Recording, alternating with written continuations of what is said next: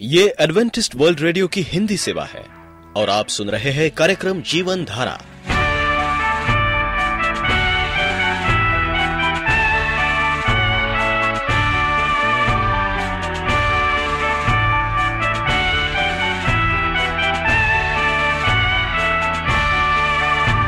कार्यक्रम जीवन धारा सुनने वालों को मैं स्मिता और मैं अमित। हमारा प्यार भरा नमस्कार। एडवेंटिस्ट वर्ल्ड रेडियो की हिंदी सेवा में हम आपका स्वागत करते हैं। श्रोताओं, आइए, आज प्रसारित होने वाले कार्यक्रमों की जानकारी दे दें। आज होगी पहले स्वास्थ्य चर्चा, इसके बाद एक गीत होगा और फिर कार्यक्रम के अंत में पवित्र बाइबल का संदेश। तो चलिए, स्वास्थ्य चर्चा सुनने से पहले सुनते हैं ये गीत। क्योंकि खुदा ने दुनिया से ऐसी मोहब्बत रखी कि उसने अपना इकलौता बेटा बख्श दिया, ताकि जो कोई भी उस पर ईमान लाए, तबाह न हो। बल्कि हमेशा की ज़िंदगी पाए।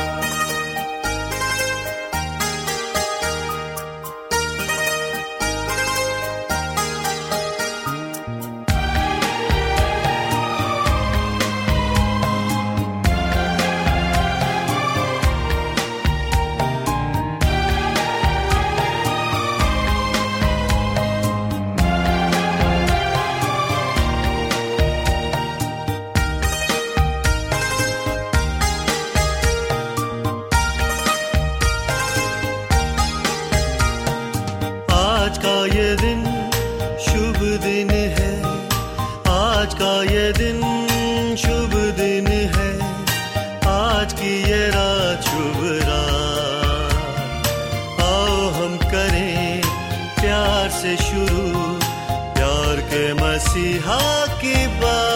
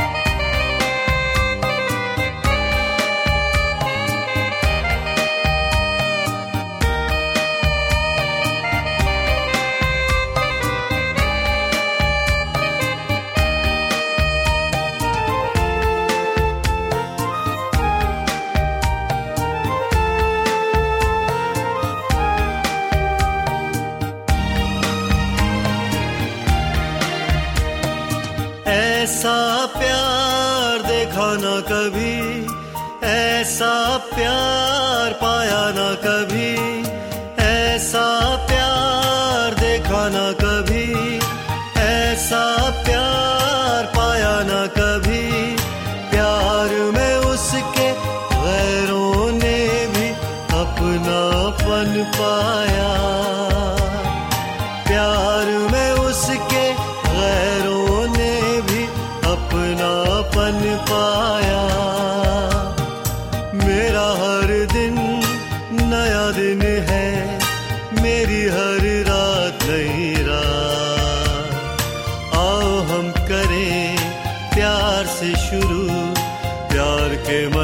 मसीहा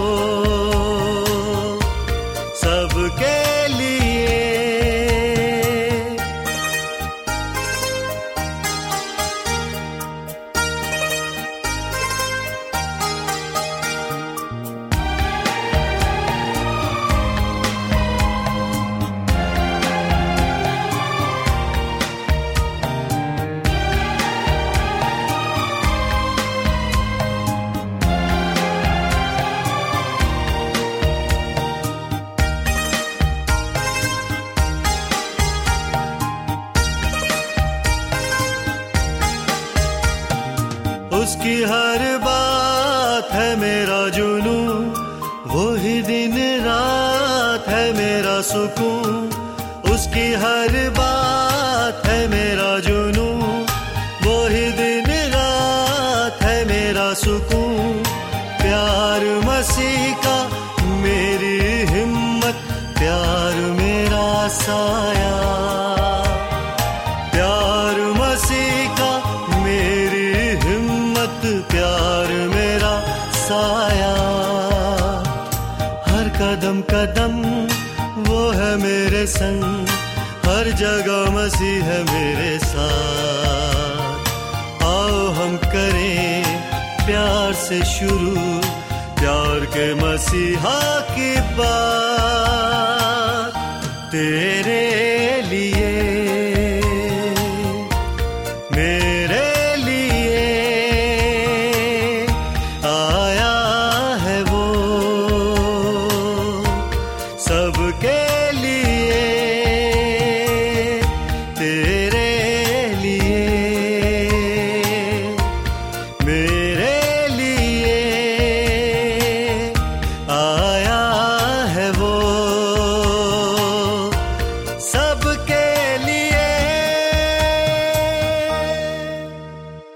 एडवेंटिस्ट वर्ल्ड रेडियो का जीवन धारा कार्यक्रम सुन रहे हैं।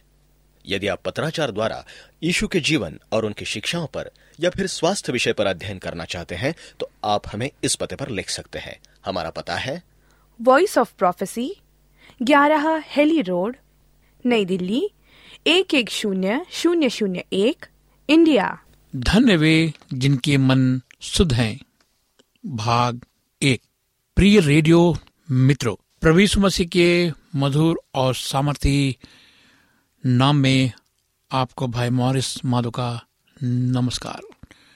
बाइबल में हृदय को एक संसारिक अंग की जगह की अधिक जटिल समझा जाता है। इसे भावनाओं का आसन कहा जाता है। भय, प्रेम, साहस, क्रोध, आनंद और घृणा के लिए हृदय को उत्तरदायी ठहरा जाता है। ये एक व्यक्ति के नैतिक, आत्मिक और बौद्धिक जीवन का केंद्र है। हृदय को एक व्यक्ति का विवेक और जीवन का आसन कहा जाता है। प्रभु मसीह ने कहा, सुखी है वे जिनके मन शुद्ध हैं। अब हमें इसे सही अर्थ में लेना है। यदि हृदय स्नेह का आसन है, तब परमेश्वर के प्रति हमारा प्रेम शुद्ध होना चाहिए। यदि हृदय हमारे अभिप्रायों, यानी ध्येयों का केंद्र है, तब हमारे ध्येय शुद्ध होना चाहिए। हमारे विचार हमारा उठना, बैठना, हमारा प्रवाह, हमारा पहरावा, ये सब अच्छा होना चाहिए। यदि हृदय हमारी इच्छाओं का निवास है, तब हमारी इच्छाएँ मसीह को समर्पित होना चाहिए। हमें प्रेम में शुद्ध, उद्देश्य में शुद्ध, लालसा में शुद्ध होना चाहिए। यहाँ इस बिंदु पर रुकना बेहतर होगा। देखिए कि मन शुद्ध होने का सही अर्थ क्या है। आइए मित्रों, हम आज इसकी चर्चा करेंगे और देखेंगे कि हम किस तरह से इसे समझा सके आपको। वो शब्द जिसका अनुवाद यहाँ शुद्ध किया गया है, मूल यूनानी भाषा में कई तरह से उपयोग किया गया था। परंतु एक बात है ये बहुधा की किसी बाहरी पदार्थ से बिना मिलावरे या अमिश्रित किसी चीज़ के अर्थों में उपयोग किया गया था। जैसा कि शुद्ध सोना, जिसे किसी अन्य धातु के साथ मिलाया न गया हो, अथवा बिना पानी मिला दूध, अथवा पुनः इसका बहुधा तरल अर्थ था स्वच्छ। जैसा कि एक थाली जिसे भली भांति धोया गया था, अथवा कपड़े जिन्हें रगड़कर उज्जवल किया गया हो, अब उन अर्थों को मन के शुद्ध पर लागू कीजिए। यदि हम वाक्य शुद्ध मन के हैं तो हमारे अंदर परमेश्वर की इच्छा के लिए एक चित भक्ति होगी। हमारा ध्येय अभिचिक्त होंगे। हमारे विचार उन बातों से कलुषित नहीं होंगे, जो उचित नहीं है, और हमारे हृदय स्वच्छ रहेंगे, क्योंकि हम किसी ज्ञात पाप को हमारे हृदय में सहन नहीं करेंगे, और न हमें दूषित करने की अनुमति उसे देंगे। हम बाइबल की प्रतिज्ञा को गंभीरता से लेंगे। यदि हम कहें कि हम में कुछ भी पाप नहीं तो अपने आप को धोखा देते हम में जो है ये संयम होनी चाहिए कि हम समझे कि हम पापी हैं और हमने पाप किया है। कोई मनुष्य दुनिया में धार्मिक नहीं है। पहला योहन्ना एक आठ नौ कहता है, यदि हम अपने पापों को मान ले तो वो हमारे पापों को क्षमा करने और हमें सब अधर्म से शुद्ध करने में विश्वास, योग और धर्मी है। हालाँकि इस शब्द शुद्ध का एक अन्य आयाम भी है। कभी कभी इसका अर्थ उस चीज़ से भी होता है जो किसी असुद्धता से धो दी गई है, ताकि उसका किसी उचित काम में उपयोग हो सके। मेरे दोस्तों, हम देखते हैं हमारे जीवन में ऐसे बहुत से चीज़ें हैं जो गलत है। लेकिन फिर भी परमेश्वर हमसे प्रेम करता है। और वो चाहता कि हम उन सब चीज़ों को अपने जीवन में धारण करें जो वो चाहता है। दूसरे शब्दों में, हृदय की शुद्धता का एक नकारात्मक और एक सकारात्मक दोनों पहलू है।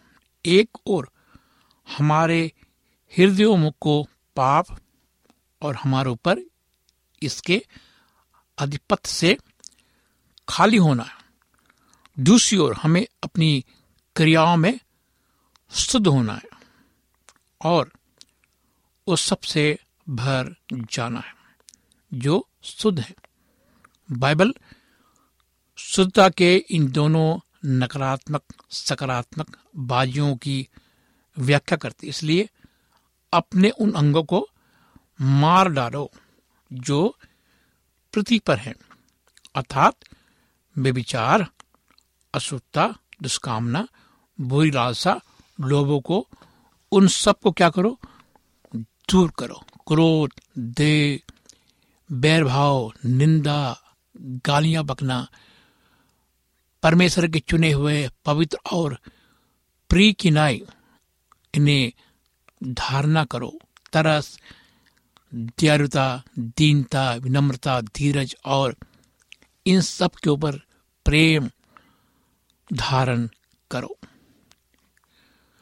हृदय की शुद्धता के बारे में गलत धारणाएँ क्या यीशु का मतलब था कि हमें पाप रहित सिद्धता प्राप्त करना है?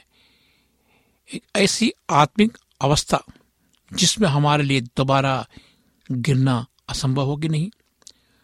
मन के शुद्ध होने का ये अर्थ नहीं है कि हमें धर्म पर्यावरण दिखते हुए एक सादगी में जीवन जीना है और ये कि हम धीरे धीरे पीछे हटते हुए एक एकांत वास मनुष्य बन जाए और मठ में हम वास करने लगे। इसका मतलब है कि हम संसार को छोड़ दें और कहीं जंगलों में चले जाए और संत बन जाए, साधु बन जाए। प्रभु मसीह का ये कहना नहीं था। प्रभु मसीह कहते हैं कि तुम दुनिया में रहो, क्योंकि हम दुनिया में हैं। हमें दुनिया को छोड़कर भाग के जाने की ज़रूरत नहीं है। अगर सब संत लोग दुनिया को छोड़ के जाने लगे तो उन पापियों को क्या होगा? उन पापी को कौन समझाएगा? उन पापी को कौन शरण देगा? उन लोगों को जो मानसिक रूप से बीमार है, उनको कौन छुएगा? उनके लिए कौन प्रार्थना करेगा? प्रभु मसीह ने कहा, मती तेईस सत्ताईस में, इसे जरा ध्यान से सुने। वो कहता कि, हे कपटी, शास्त्रियों और फरीसियों, तुम पर हाय तुम छूना फिरी हुई कब्रों के समान हो, जो ऊपर से तो सुंदर दिखाई देती है। परंतु भीतर मुर्दों की हड्डियों सब प्रकार की मान्यता से भरी है। फरियोसे के साथ इस बिंदु पर बात करते हुए यीशु का वाद विवाद सही था। उन लोगों के उन लोगों के लिए, जो कटोरों को बाहर से मानते हैं किंतु अंदर से वो गंदा रहता, अंदर से वो साफ़ नहीं करते। कि कुछ धार्मिक रस्मों का पालन करके और व्यवस्था की बातों का ध्यान रखकर परमेश्वर कृपा प्राप्त की जाती है। दूसरे शब्दों में, उन लोगों ने बाहर से अंदर की ओर काम किया। बनस्बत अंदर से बाहर। आप मेरी बात समझ रहे होंगे। कुछ लोग अच्छी तरह से नहाते हैं साफ़ सुथरा कपड़ा पहनते हैं, अच्छे दिखते हैं, लेकिन अंदर से वो कुछ अलग हैं। इस, इनका कहना यही है। प्रवीष मसीह कहना यही है कि हम अंदर से कुछ और हैं और बाहर से कुछ और हम दिखावा ना करें कि हम धार्मिक है, उस जमाने की फरीसी दिखावा करते थे। वे दिखाते थे कि मैं कितना धार्मिक हूँ। परंतु परमेश्वर की योजना यह नहीं थी। इसकी हृदय की सुत्ता उत्पन्न नहीं की। आत्मा का सुख नहीं ले आया। उनकी सतही धर्म। उनके हृदय को उनकी नैतिक मालिनता तथा भस्ता से शुद्ध करे। ये सामर्थ्यहीन था। अतः फरीसी सुखी मनुष्य नहीं थे। हाँ मेरे मित्र, अगर आप, हम अंदर से ठीक नहीं है, अंदर हमारा खोखला है, हम बाहर से ही दिखाने की कोशिश करते हैं तो हम कभी सुखी मनुष्य नहीं रह सकते। अगर हमारा जीवन कराहट से नफरत से भरे है। अगर हमारा मन शुद्ध नहीं है, हमारे विचार शुद्ध नहीं है, और हम केवल दिखाने के लिए काम करते हैं, दिखाने के लिए व्यवस्था का पालन करते हैं, लेकिन प्रभु इसमें ने दिखाया कि हमारा हाव भाव हमारी क्रियाएँ कैसी होनी चाहिए, अच्छी होनी चाहिए। ताकि लोग हमें देखे, समझे, जाने कि हम परमेश्वर के चेले हैं। परमेश्वर हमारे हृदय को टटोलता है तौलता है। परमेश्वर हमारी सतह को ऊपर अधिक नहीं आंकता, जितना कि भीतर सतह को। वो हमारे हृदय के अभिप्रायों, विचारों, हृदय को क्या करता है? देखता है। मेरे मित्रों, मेरे दोस्तों, हम जानते हैं कि हमारा परमेश्वर हमसे प्रेम करता है। हम जैसे भी हों, वो हमें चाहता है और हमसे लिपटे रहता है। हमारे अंदर जितनी बुराइयाँ हों, जितनी भी कुछ हो, लेकिन परमेश्वर हमें कभी नहीं छोड़ता, कभी नहीं त्यागता। इसलिए हम देखते हैं बाइबल में कि प्रभु यीशु मसीह पापियों के साथ क्या करते थे? खाना खाते थे, उनके साथ बैठते थे, उनके घरों पे जाते थे। और खरीसी लोग इसकी निंदा करते थे कि प्रभु इस मसीह, क्यों फरीसियों के घर, पापियों घर जाते जब यीशु उन लोगों के हृदय की जाँच पड़ताल कर चुका, इनके संपर्क में वो आया। उसने कहा, क्योंकि भीतर से अर्थात मनुष्य के मन से बुरी बुरी चिंता बेविचार चोरी, हत्या परिस्त्री गमन लोभ दुष्टा लुचपन, निंदा, अभिमान, मूर्खता निकलती है। मरको सात, इक्कीस, बाईस। यीशु ने समझाया कि मानव हृदय परमेश्वर से बहुत दूर था। अंधकार में अविश्वासी, अंधा, घमंडी और दूसरी तरह के लोग, उन्होंने समझाया कि अपनी प्राकृतिक अवस्था में मानव हृदय कोई भी दुष्टा को कोई भी अपराध करने में सक्षम है। इसका मतलब यह है कि अगर हम अपने पापों को मान ले तो अच्छा है। नहीं माने तो क्या होगा? हमारा हृदय कठोर होगा। और धीरे धीरे धीरे धीरे हम क्या होंगे? अनितक तौर बढ़ेंगे और अंधकार में अपना जीवन बिताएँगे। हम घमंडी हो जाएँगे, हम गिर जाएँगे, हम बर्बाद हो जाएँगे, हमें बचाने वाला कोई नहीं होगा, केवल यीशु मसीह। कहने का मतलब यह है, अगर हमारा अंदर सुत्ता नहीं है तो हम बहुत से पाप कर सकते हैं। बहुत से पापों में हम गिर सकते हैं। प्रभु यीशु मसीह का यह कहना था कि हम बहुत से पाप में गिर सकते हैं। और यही कारण है कि प्रभु यीशु मसीह ने कहा, धन्य वे जो शुद्ध है। शुद्धता मसीह की सबसे बड़ा हथियार है। शुद्धता में हमारा जीवन होना चाहिए। हमारा मानव चरित्र ऐसा होना चाहिए कि लोग हमें देखें। और हमारी प्रशंसा करें कि हम कितने अच्छे लोग हैं, हम प्रभु के लोग हैं। आइए हम अपनी आँखों को बंद करेंगे और अपने हृदय प्रभु को देंगे और प्रभु से कहेंगे, प्रभु जो हमारे जीवन में आ, हमें खुशी दे। आइए हम प्रार्थना करें। प्यारे परमेश्वर पिता, हम आज आपके पास आते खुदावन अपने गुनाहों को लेकर प्रभु तो चाहता कि हम अपने हृदय को शुद्ध करें, अपने मन को शुद्ध करें, अपने मन में कोई भी ऐसी बुराई ना लाए खुदावन, जो तू नहीं चाहता है। हमारे जीवन में, हमारे जीवन को शुद्ध कर, हमारे अकेलेपन को दूर कर,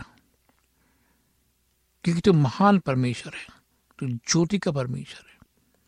हे पिता, हम अपने जीवन को तेरे सुरक्षित हाथ में सौंपते हैं और इस प्रार्थना को प्रभु मसीह के मधुर सामर्थ्य नाम में मांगते हैं। आमीन। मित्र, अगर आप उदास हैं, निराश हैं, पापों में पड़े हुए हैं, आपसे बात करने वाला कोई नहीं है। आप अकेलेपन के शिकार हैं और आप चाहते हैं कि मैं आपके लिए प्रार्थना करूँ तो मुझे पत्र लिखे, ईमेल करें। फ़ोन करें। मेरी ईमेल आईडी है Morris A W R Gmail dot com Morris M O R R I S A W R at Gmail dot com मेरा फ़ोन नंबर लिखिए, मेरा फ़ोन नंबर है नौ छ आठ नौ दो तीन एक सात शून्य दो। नौ छ आठ नौ दो तीन एक सात शून्य दो। इस कार्यक्रम को सुनने के लिए आपका धन्यवाद। परमेश्वर आपको आशीष दे।